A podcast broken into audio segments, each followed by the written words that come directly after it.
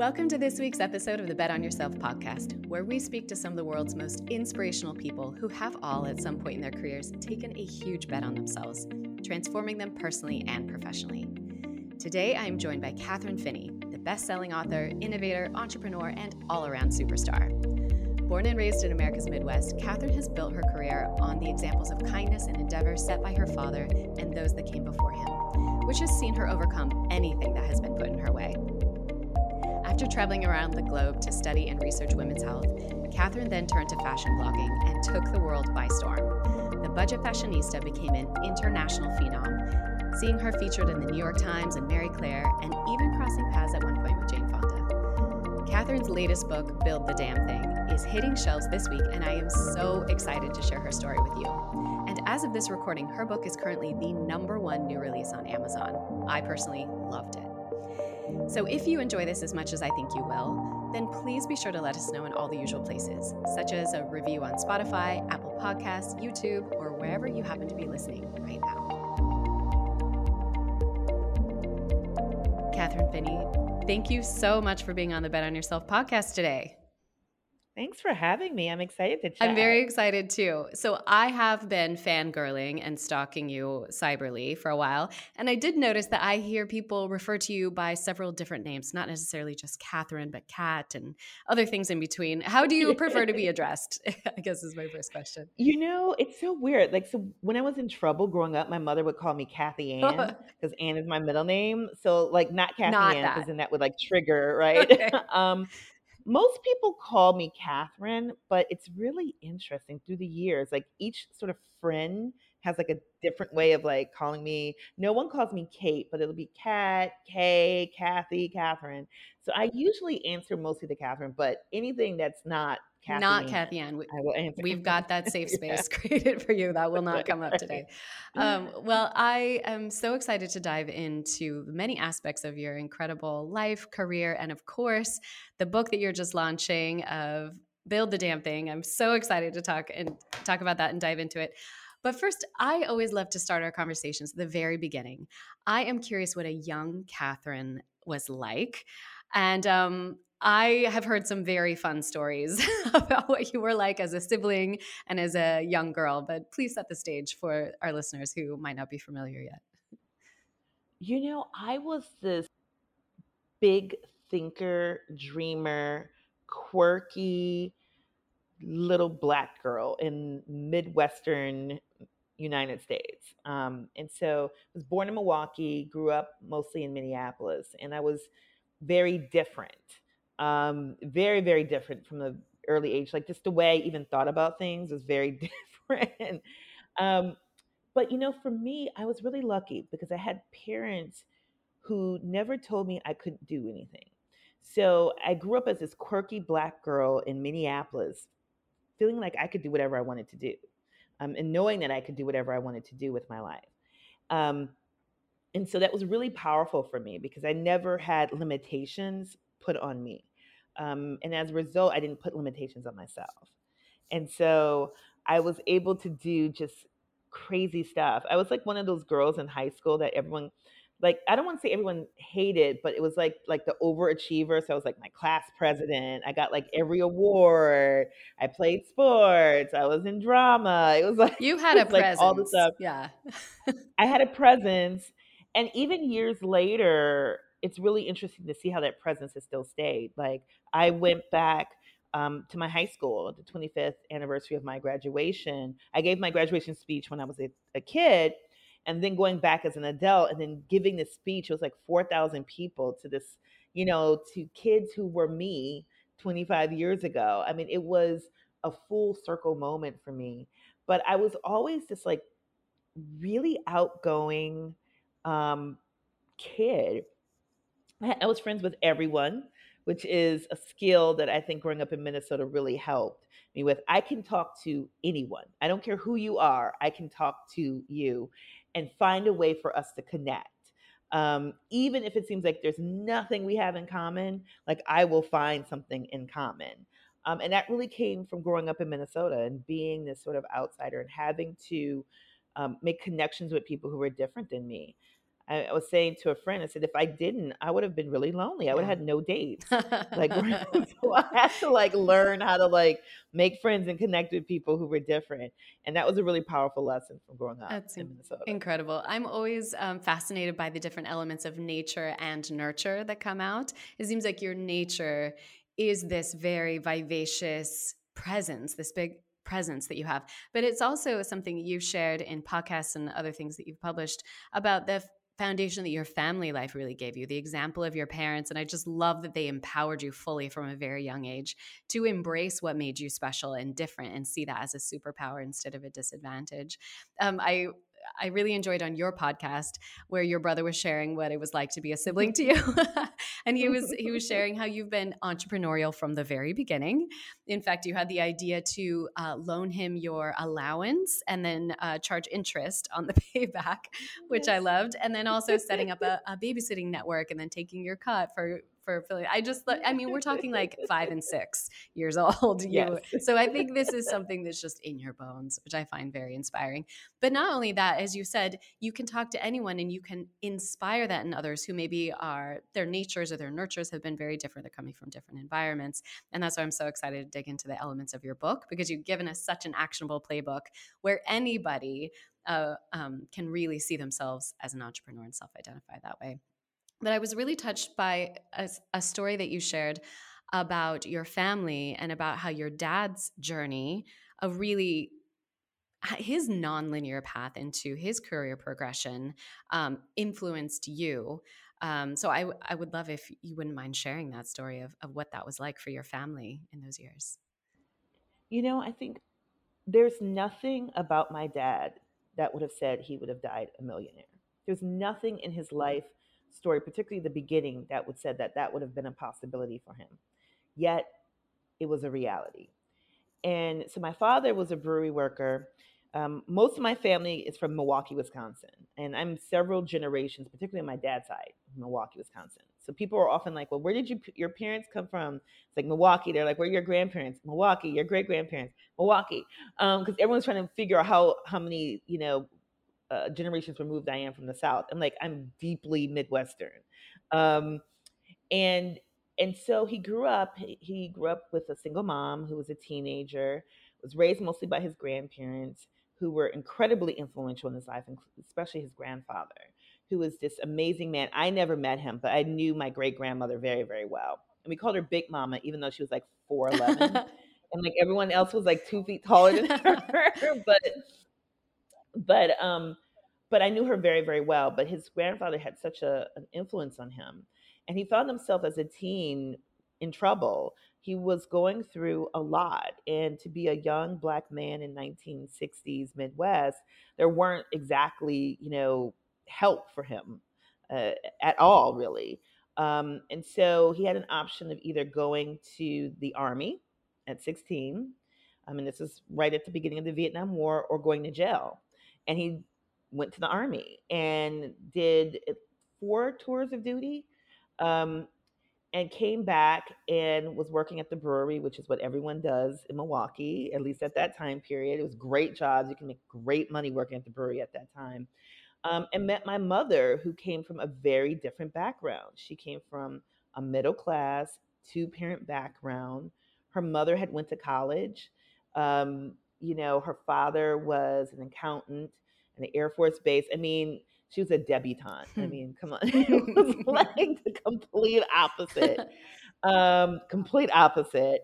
I often ask my dad, I was like, how did you get her? Because you were like, um, but they fell in love. And I think my mother was such an influence to him of like what the possibilities were, could be. Um, and my dad was always very entrepreneurial, always industrious, always that sort of person, and worked at the brewery. And then the brewery shut down. And what happened in Milwaukee was no different than what happened in many other parts of sort of this industrial Midwest, like Gary, Indiana, you know, parts of Chicago, Detroit, where you had these communities that were built around manufacturing, and then the manufacturing left, and, and nothing came in to replace it. And so it devastated Milwaukee. But my father had this vision of himself that was bigger than really, I don't know how he got it because it was bigger than any vision, you know, a middle aged black man with two kids who didn't graduate from high school really was allowed to have, but he had it. And so he went back to school. He graduated valedictorian. I don't know how you do that with two kids and a wife, but he did it. Um, and found himself at a workforce training center called OIC. This guy from IBM was like, I'm just going to teach displaced factory workers C, which is the foundational computing language. Um, I would love to see if I could ever find him or find his um, descendants because I'm like, what made him say, I'm going to go teach C to factory workers? Like, that that sort of connection and i also think his family would love to know how that little moment, his the six Saturdays that he gave up teaching displaced factory workers led to me being able to talk to you about this book I wrote. The ripple um, effect is huge. That's so inspiring. The ripple effect. Yeah. I think we often don't realize how the small things, things that we think are really, really small, how that influences others yeah. and how it changes other people's lives. Um, and so he fell in love.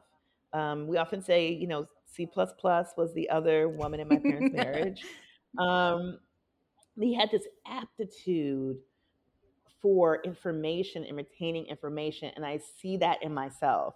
I know so much useless information mostly, but he could just retain information and found himself with an internship at Digital Equipment, um, which was one of the early computing companies for those who know about early computing. And worked his way up and was recruited away from DEC. He won every award you could possibly get at digital equipment. Um, was recruited away. Uh, joined Microsoft in 1992. So this is I often say this is when Microsoft was like Google. Like Microsoft was like the hot hot place, um, and it totally changed the fortune of my entire family. Not just financially, but also just you know socially. Our community benefited greatly. My dad was always trying to figure out how he could use his position to give resources or pathways to others. You know, it's interesting. My, my ex husband was in a car. We were in Atlanta, um, an Uber, and he was talking to the Uber driver. And the Uber driver was talking about, he asked, you know, he said that he lived in Minneapolis. And my ex-husband said, "Well, you know, yeah, my in-laws are from Minneapolis," and he was like, "Oh, and anytime you talk to another black person from Minneapolis, he always asks more details because there's not that many." Um, and come to find out that my dad was a mentor to this Uber driver, who was was who had left um, Microsoft, but had like mentored him. I mean, this is Atlanta, twenty years later, and like having this like conversation. That's the type of person he was. Um, and I learned when he passed away, there was over a thousand people at his funeral. It was crazy. It was held at the local high school auditorium. That's like how many people were there. And I had friends who flew in, and I learned that my dad had sent computers to all my friends. Like when they went to college, I had no idea. I had no idea that he had, you know, paid for college tuition for several of my brother's friends. Like all these things that we were learning of things that he just did or how he was an encouraging word or how he helped someone get a job. And it was just so overwhelming. It was such a lesson on living. It was such a lesson on living that you could get close to a thousand people to come out at the end of January in Minnesota. If anyone who's ever been in Minnesota in January, February, that is not that is true love because, because it is. I don't go. I don't even want to visit my family then.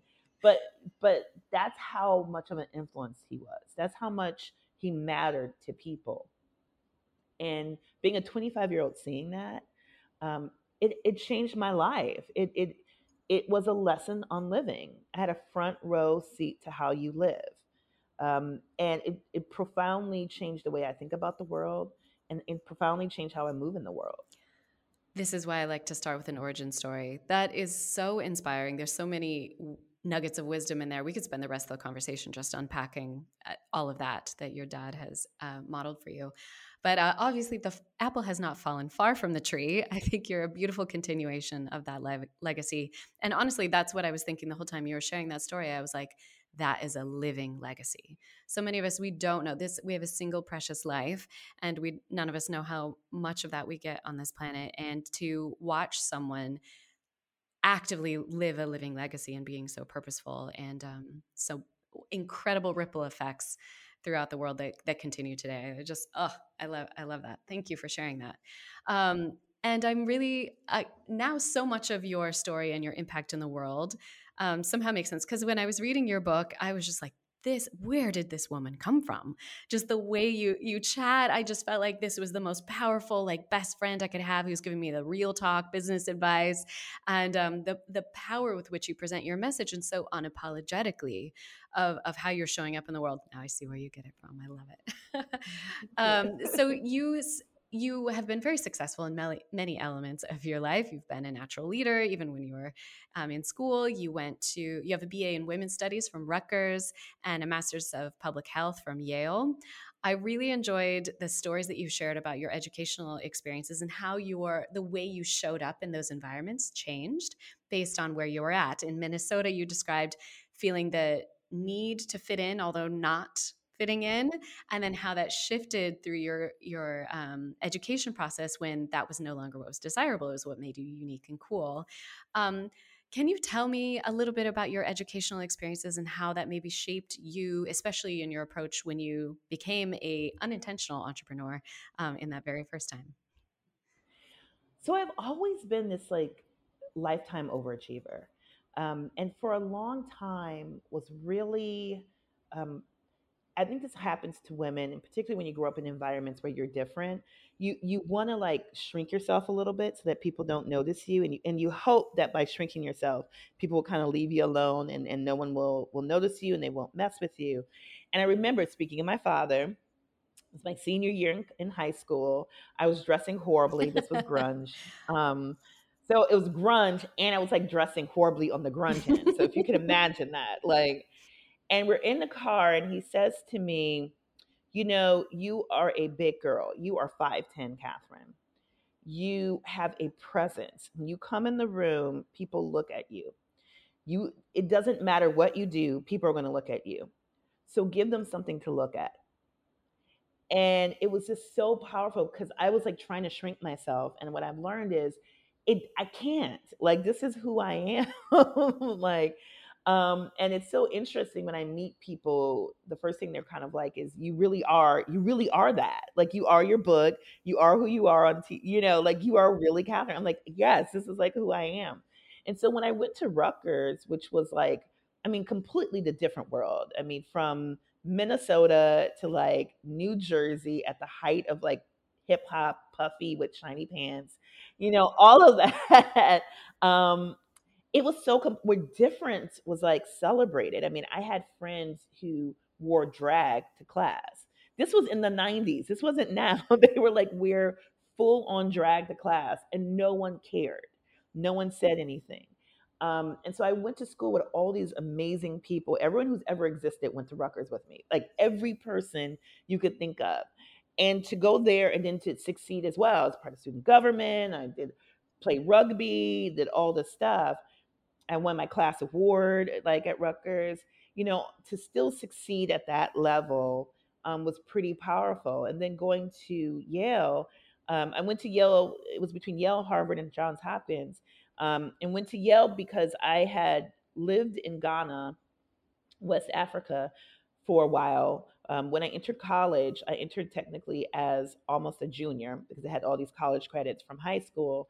And at 20, I wasn't prepared to like graduate and go back to Minnesota because again, this was the height of puffy, shiny pants, hip hop, clubbing in New York. Anyone who is in New York or who went to New York during that time period know exactly what I'm saying. It was like total party. This was before bottle service. And how you got into clubs was based upon how cool you were and if you got on guest lists. And had all these friends who ran guest lists. So I was like always clubbing. I never had a class on a Friday, um, which is like and I still graduated at the top of my class. I don't know how I did that, but um, but yeah, you know, it just I didn't want to go back to Minnesota. It was just like having that freedom of being in New York City from Minnesota. It just wasn't um, in the plans for me, and having the freedom to be my full self. I had a fellowship and went to Ghana, West Africa. I was supposed to be studying um, breastfeeding um, in Western Africa. I, I did, but I really just hung out. um, and I hung out a lot. but I learned so much more from the hanging out actually. Um, and but I got sick there. I got malaria and was very very ill for a good month or two. Um, and luckily for me, I was dating someone whose family kind of like took me in and were great. And so um, I got better, but that had a profound impact on me. I got better because I had Western medicine. I had access to high quality care because I had US dollars. Like that, and I was an American. And that was really the only reason why I had great care. And that really disturbed me because I was like, why do I get better care just because I have US dollars? Like everyone should have great care. Um, and so when I came back, I knew that I was going to go into public health. And so decided on Yale, um, mostly because when I went to visit, they really wanted me. And I think sometimes in life, um, you go where you're wanted. It, it, makes your life a little bit easier. And Yale really wanted me. Not that Harvard and John, Johns Hopkins didn't, but Yale really wanted me to the point that my mom and my grandmother came with me to visit Yale, not because they needed to like give their approval, but because they were visiting me that week. And it's like, let's drive up to New Haven. And so we drove up to New Haven and they treated my mom and grandma like gold. I mean, they like put us up in a hotel. I mean, it was this whole big thing. Um, and so I loved it and I went and Yale was nothing like I thought it was going to be. I, I think I thought it was going to be stuffy and stodgy and um, everyone wearing, you know, those corduroy jackets with like with patches. elbow yeah. patches. and I ended up having the time of my life. Um, I, I, you know, I met lifelong friends. Um, I got to do really important work. Uh, my focus was on HIV, AIDS, and women. And so lived in South Africa for six months um, in Durban doing research on that. And it just opened my my world. Um, the resources you have when you go to a place like Yale or any Ivy League school um, is pretty game changing. And for me, coming from this non Ivy sort of big public institution to this Ivy institution, it was just like a really interesting combination of um, educational background. And so I had this like elite education. I went to Phillips Academy Andover for a little bit. And then, you know, I went to public school in Minneapolis. And then I went to Rutgers, which is this big public institution. Then I went to Yale for graduate school. And it was like all of these like, you know, elite in mass education sort of experiences all together. And it taught me how to move in pretty much any space. Um, and I think that was the benefit of having that sort of eh, like sort of quilt of of educational experiences.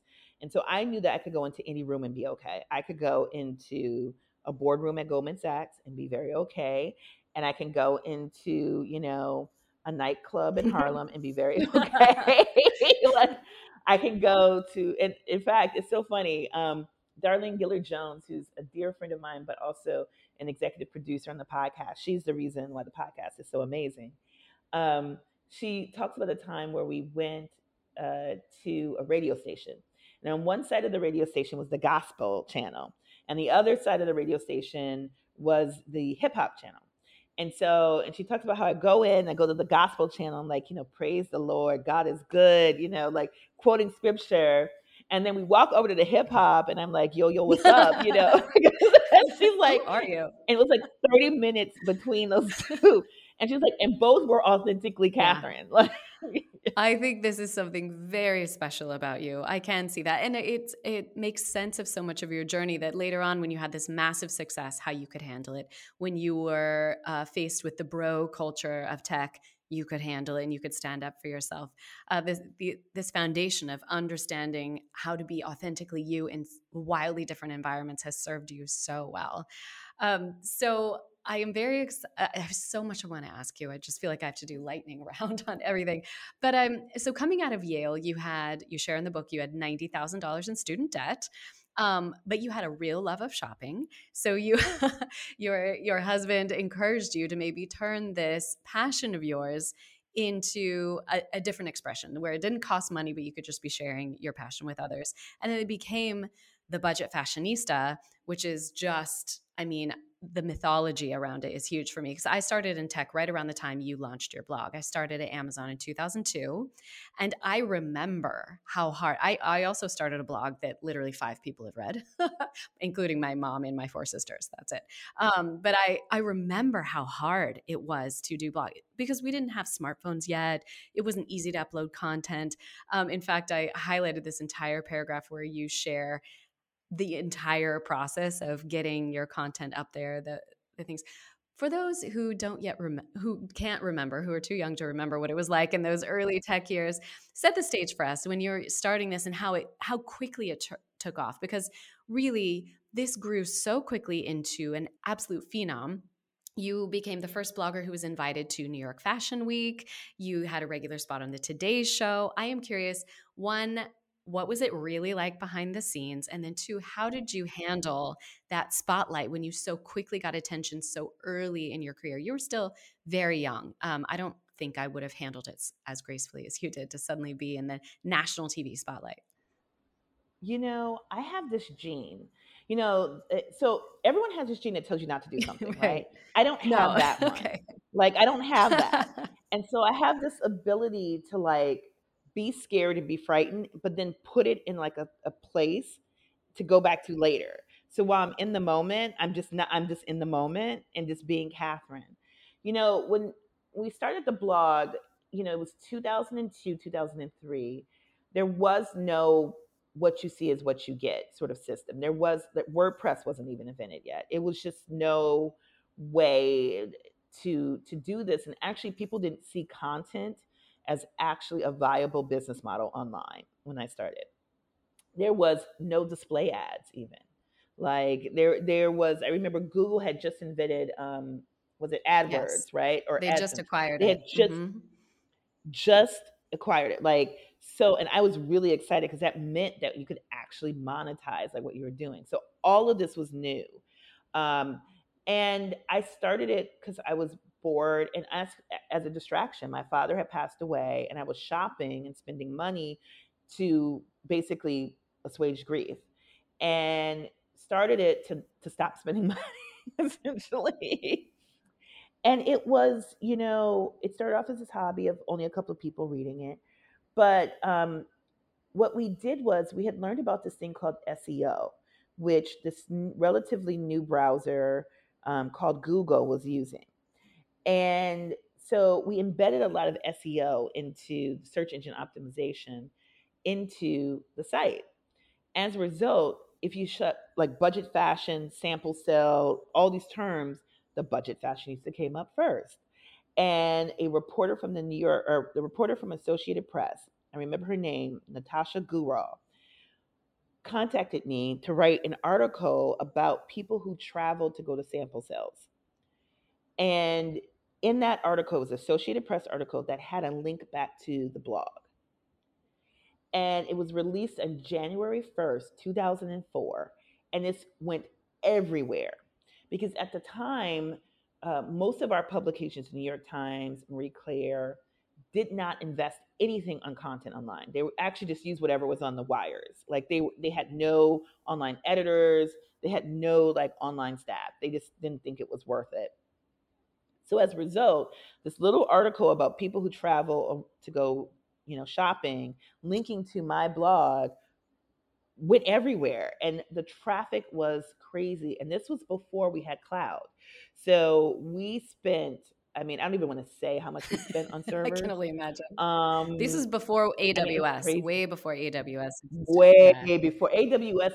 This was before even Amazon really had like really solidified its yep, business model, absolutely right? oh we were making and it so, up as we went in those years yeah right like yeah. it like nobody no. like no, nobody knew uh-huh. as i like to say nobody knew mm-hmm. nothing it was like not, like it was so it was like how do you you know to have that happen and not have it expected it was just like oh my god like this is something real like this is a real thing and then fast forward about a year or two later i wrote a book from Random House is one of the first books by a female blogger.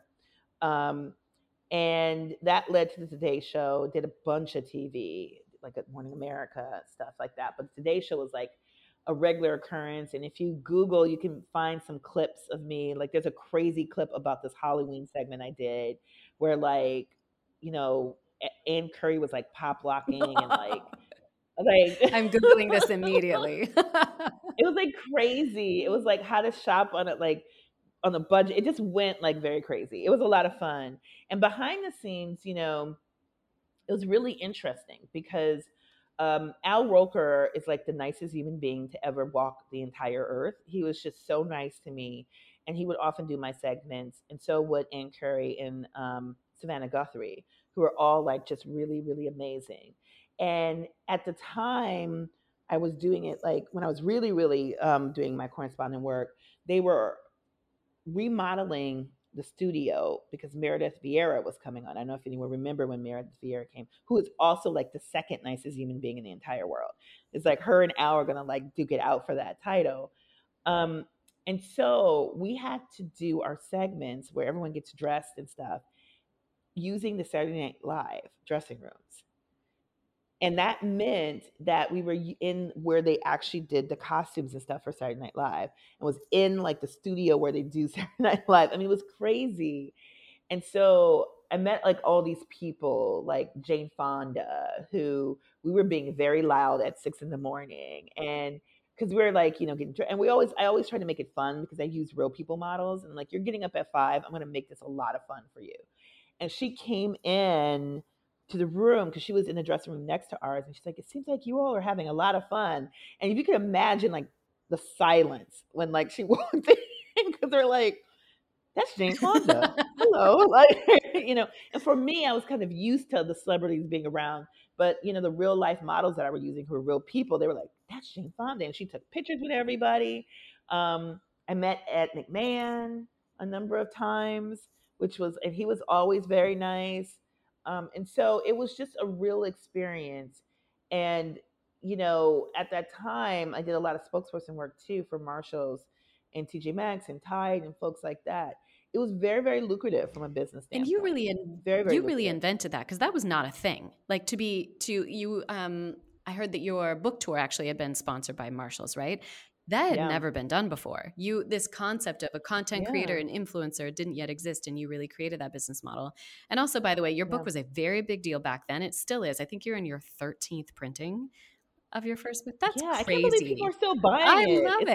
like 16 years old or something. I'm like, wow. I mean, that's pretty. I mean, that's amazing. But it's okay, a, like it's a big deal. But I think it's it it is about this larger force. You had this vision of doing things that no one else had ever done before.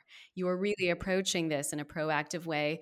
And I think all of these authentic connections that you are creating with these, you know, nicest humans on earth uh, lives through that work. I think that's what um, is so attractive about it is it feels inclusive rather than elite and exclusive for these other people, for these famous, you know, Jane Fonda categories who seem so perfect and larger than life and not human. You, I, I think the magic of how to be a budget fashionista is that inclusivity that you too can have this presence, this look, this confidence. And anyway, that's just my my guess on on why it's really resonated. But you invented really you, the gold standard of content creation and influence and, and partnership and, and making it um, your presence online could be lucrative in a way that no one had had done before. Did that just evolve naturally? Was this a master plan of yours to take over the world? Like how did the come to? It wasn't. I have very few master plans actually. I do I know that sounds like probably not what people want to hear because everyone's like, you do this plan. I, I believe in go I believe in flowing like water, meaning, you know, going where the opportunity is when it presents itself. Um, and then also having the energy that creates those opportunities and, and really coming forth, coming to things with that sort of energy. I mean, one of the things that happened to us is there was in 2006 there was an early ad network called Glam that people may remember that didn't became Mode, and we were one of the first. I think we were the first people to sign on to Glam. Um, and Glam was the first to really understand how lucrative the lifestyle space, particularly the the women's lifestyle space, was going to be. Um, and so I was able to make quite a significant amount of money. Um, I mean, like absurd amount of money. Like we were making twelve dollars CPM for Remnant ads, like right. um, at that time. And so I started to see the real business opportunity in it when that came in. It was a way to monetize. It was actually a business model now. It was advertising generated primarily, but there was a business model to content. And that was really, really exciting because prior to that, there was really no real way to make money off of that. Um, and then you had other organizations like BlogHer. So when I sold the Budget Fashionista, um, I went to work for BlogHer as um, the editor and editor at large, and and help them build out their lifestyle space. And that was really interesting. I mean, one selling a company um, was an interesting experience, particularly you know as an African American. When I told my family I sold my company, the first reaction was like, "Oh, baby, are you okay?" Because in our community, selling your company is not what you do. You only sell it if you can't keep it, right? It's, it's no idea of like you're selling it for profit. You're selling it because it's valuable. You're selling it because you want to move on to something else. And I remember having a conversation with my grandmother and I'm like, no, I'm very good. And then that subsequently they got a lot of benefits from it. So they they know that it was, it was great. but at that moment, it was like, you're selling your company, what's wrong? And for a lot of people in the content space, it became this beacon on how to transition to something else, which is something I'm very, very proud of. Um, I always try to leave an example whenever I transition from anything of like how to do it in a way that's graceful, as as well as empowering the others. And so it gave examples to those who were coming up behind me of like how do I do something different. So I did this content and it's great. Now I want to move on to something else. And how do I do that? Like how can I exit? Um, and it's particularly important for women and, and people of color because we're not taught how to exit. We're taught that this is what you do and you do it for 30 years and then you get a gold watch and then you move on. Instead of like, maybe I only want to do this for five years and I created value and somebody else might want it and I can sell it for profit. Great, let's do it, you know? And so being able to model that, being one of the first Black women in particular to be able to sell her company in that sort of way, um, has been really important to me in terms of my legacy. And I've seen the impact it's had on others. I do a lot of consultation with younger uh, folks about like how to position your company for sale, how to think about it, like, um, you know, what what are they buying? Because usually when a company buys, is for one of four what I call the four T's. It's for traction. You have this great community. You have great growth. It's for um, taxable income, which is another just saying like money. You have great revenue. Um, it's for technology. You've built some technology that it would cost them more to to do themselves, so they just buy it from you because it's easier. Or talent, they're buying it because you have this great team that you built, or maybe they're buying it because they want you to come on. But one of those reasons are the reasons why they buy your company, and they bought the Budget Fashionista for taxable income and and really traction because um, I wasn't going with it. I decided once I sold it, I was done. I did not want to be the budget fashionista anymore. Um, and so, and and that affected the price. I said to someone like, if I would have stayed and did an earn out, it would have been a higher price. But I know me, and I know when I'm done, I'm done. And like, and I didn't want to be there. And it also would have drove me crazy having this company that I you know, led for eight years, and all of a sudden someone else is coming in and telling me what to do. And so sold it, went to work for BlogHer and while BlogHer saw that, you know, I would go to these conferences and there was just no women and definitely no women of color. And we would go and there would be like, you know, a line around the around the hallway for the men's bathroom and no line in the women's bathroom. So it's like crazy. Like the patriarchal structure of tech at least allowed us to pee, I guess. At least there was one. But like advantage. as a woman, that was like the one benefit from being excluded is that we could go to conferences and go to the bathroom and there would be no That's line. True. But it's like, in seeing that, it's like, where are we? Because I know there's women like me out there. I know them. A lot of them are my friends. And started really Digital Undivided, which started as a conference called Focus 100. Um, to gather basically all the black women who are doing startups like and, and like who are in tech. Literally that was like our idea. We're just going to invite everybody. We're going to find you. We're going to like shake a tree or two. And it's really crazy to see almost 10 years later actually would be 10 years later this year um, of the Focus Conference where some of these women are. I mean, Issa Rae spoke at a conference when she was doing Awkward Black Girl on YouTube. Um, Mandela Schumacher Hodge Dixon, who's now the head of All Raise, got like her one of her first pitch contests was at like Focus. Um, Luvvie who's like this big celebrity now, like all these people were at Focus, and they were either you know working or they attended or a part of this community, um, which is crazy. It was crazy just to think of all these people who are now massive celebrities, Stacy Philpott, like, you know, all these folks who who were there and part of this community that we built. And that turned into Digital Undivided, which is the social enterprise that I founded and led for for eight years. Um, but yeah, it was just such an incredible time.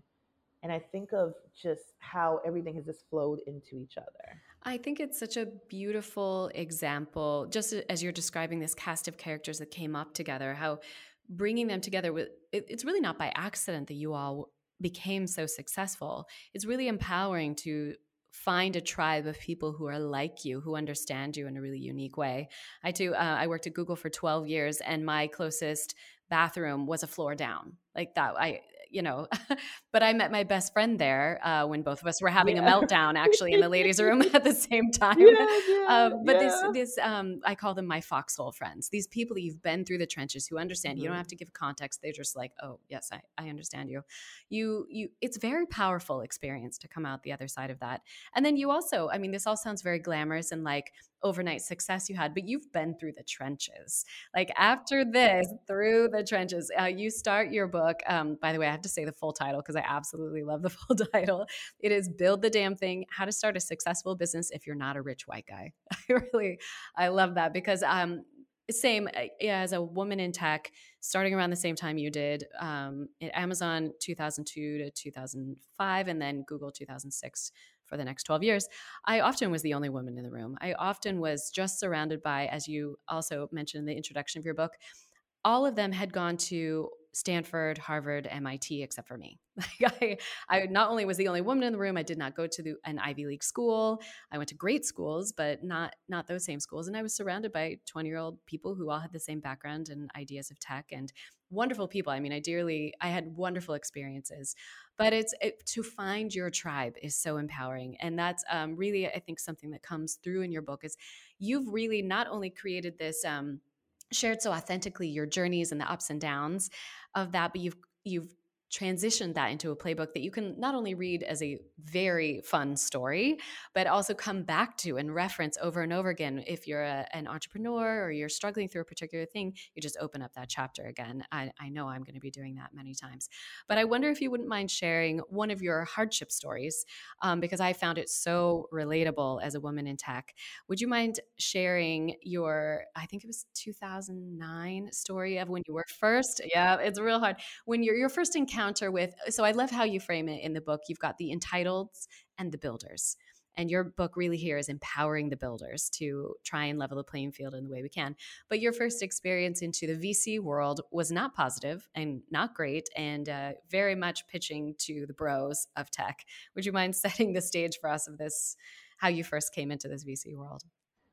You know one of the things and i talk about this in the book there's nothing like the certainty of mediocre white men. they are like the most certain people in the world. It's impressive, actually. and that's what I experienced really at this incubator program. It was an early incubator program in New York City. I had this idea that I was going to do like sort of a beauty company for like black women.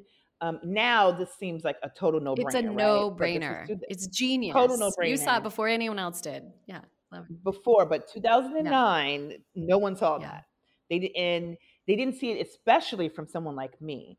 And so I entered into this incubator program where I was met for the very first time in my life with people having no expectations of me, not low expectations, no expectation. And I had never experienced that before.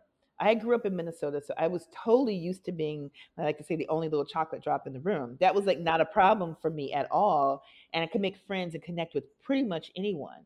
But I was so marginalized and so um, put in a box because of my race and my gender that it was as if I could not succeed. There was nothing I could do to change their mind about who I was.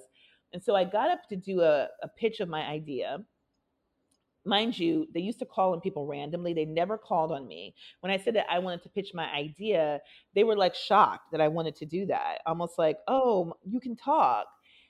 Mind you, I was a correspondent on the Today Show. I had did a, a, a Today Show segment that morning before doing a pitch. So I knew how to talk. I'm from Minnesota too. I know how to talk. Um, and so I get up and do this pitch. And at first, the feedback was like amazing from the mentors. The mentors like loved it. They thought it was great, wanted to learn more.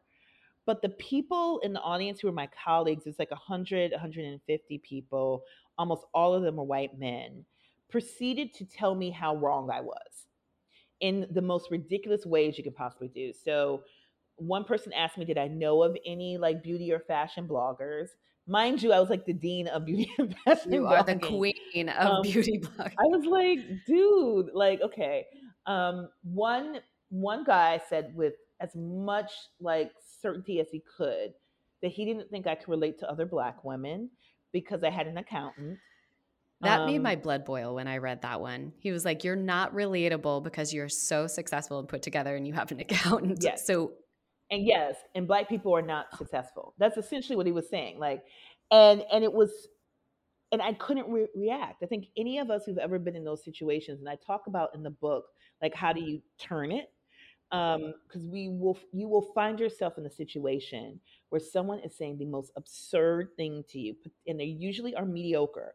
I have found that successful intelligent white dudes don't do this. It's usually the mediocre white dudes who do this because of your your your intelligence triggers something in them. Um, and so I like literally was like, I don't, it was just, it's like I couldn't say what I wanted to say. I wanted to yell at him and cuss him out. But I also knew if I did that, it would have an impact not only on me, but on any other Black woman who came into that space. And that's the sort of unfair burden we carry of like, I, I'm representing a lot more than just Kathryn Finney. And so I have to be conscious of that. So while I want to react and say all sorts of stuff, I can't. And so in the book, I talk about how, you know, you turn it around, like particularly when you're a, a startup and you're going into meet with a VC and the first thing they want to do is they're really fascinated about you and how how did you get to whatever institution you went to or how did you get into the room? That's really they're fascinated by how you got into the room that you end up wasting 45 minutes of that hour because you only get an hour.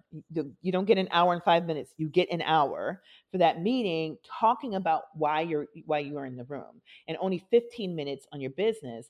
And then what you hear on the back end, I hear it from fellow VCs, well, they only talked about themselves. They didn't talk about the business.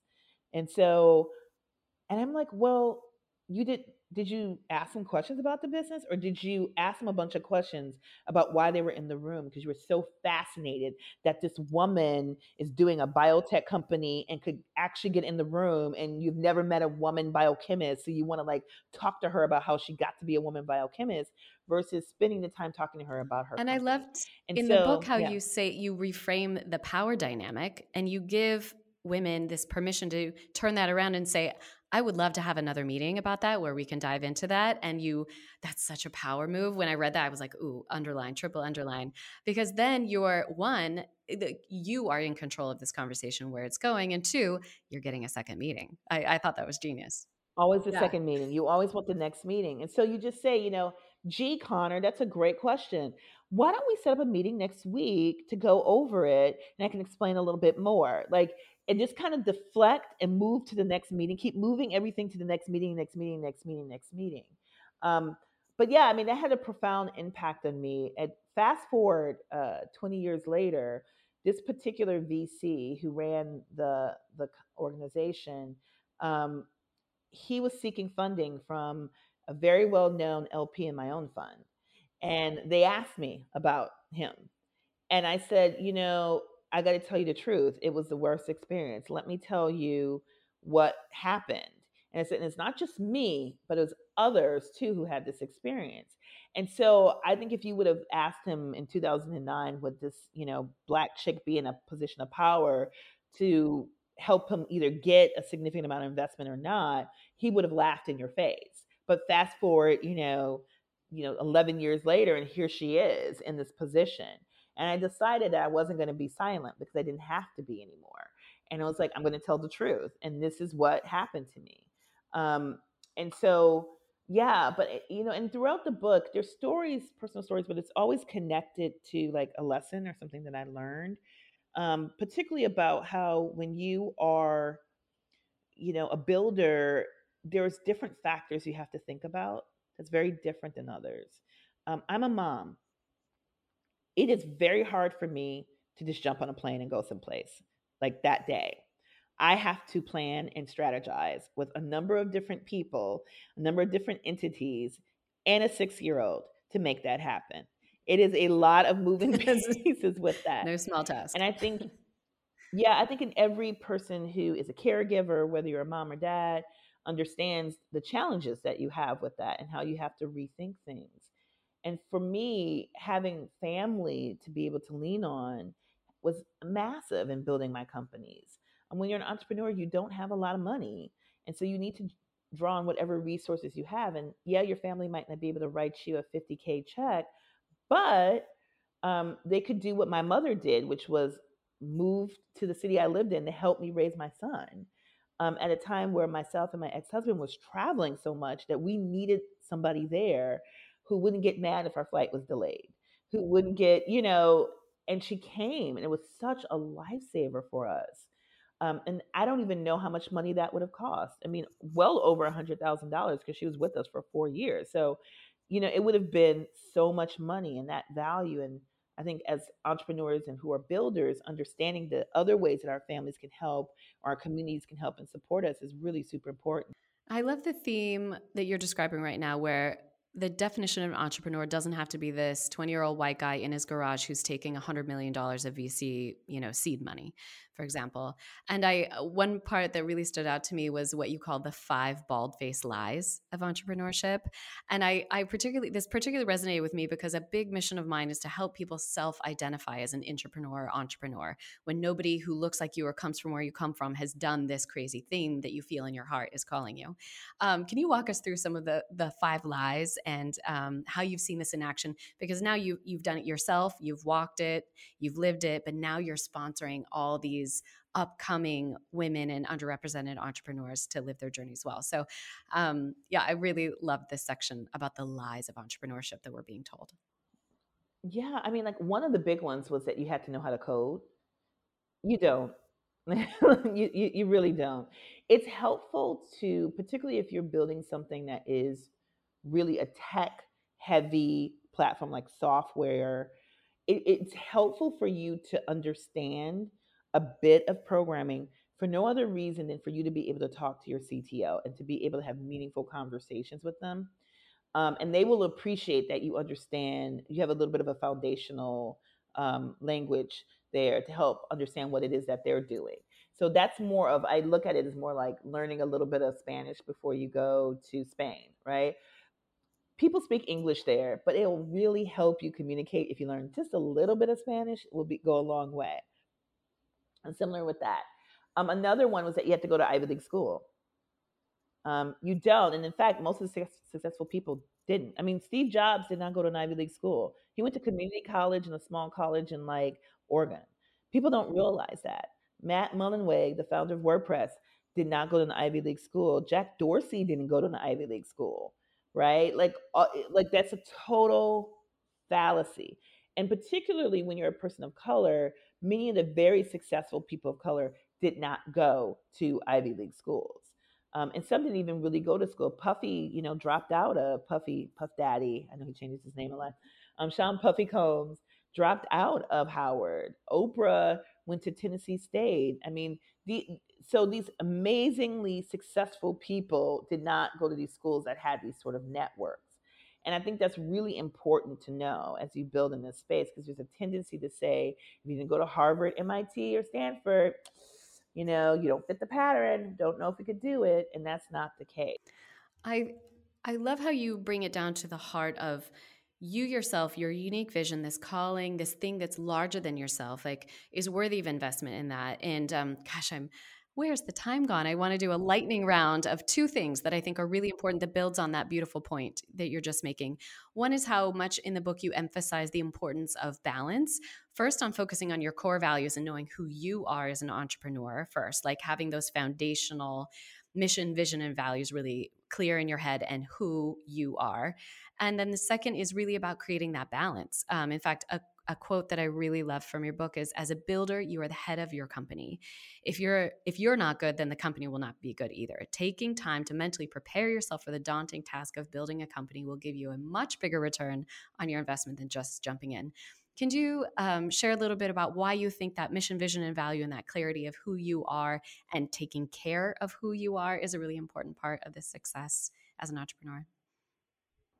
You know, being an entrepreneur, you're going to be challenged you it's just a fact. You who you are what you do you're going to be challenged at every stage.